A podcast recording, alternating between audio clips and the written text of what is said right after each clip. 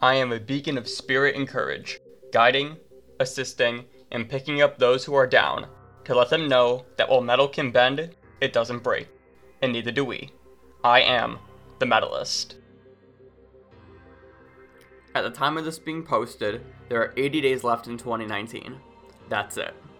While it may feel like a lot, we all know how days can slip by like it's nothing when we get complacent, especially during the fall and winter months where days can drag. These last two and a half months are going to fly by. In damn near succession, we get the start of the NBA season, Halloween, Thanksgiving, then Christmas.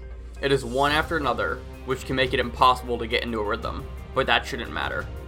With 80 days left, we need to go chips all in with whatever our goals are. We need to finish 2019 at Mach 10.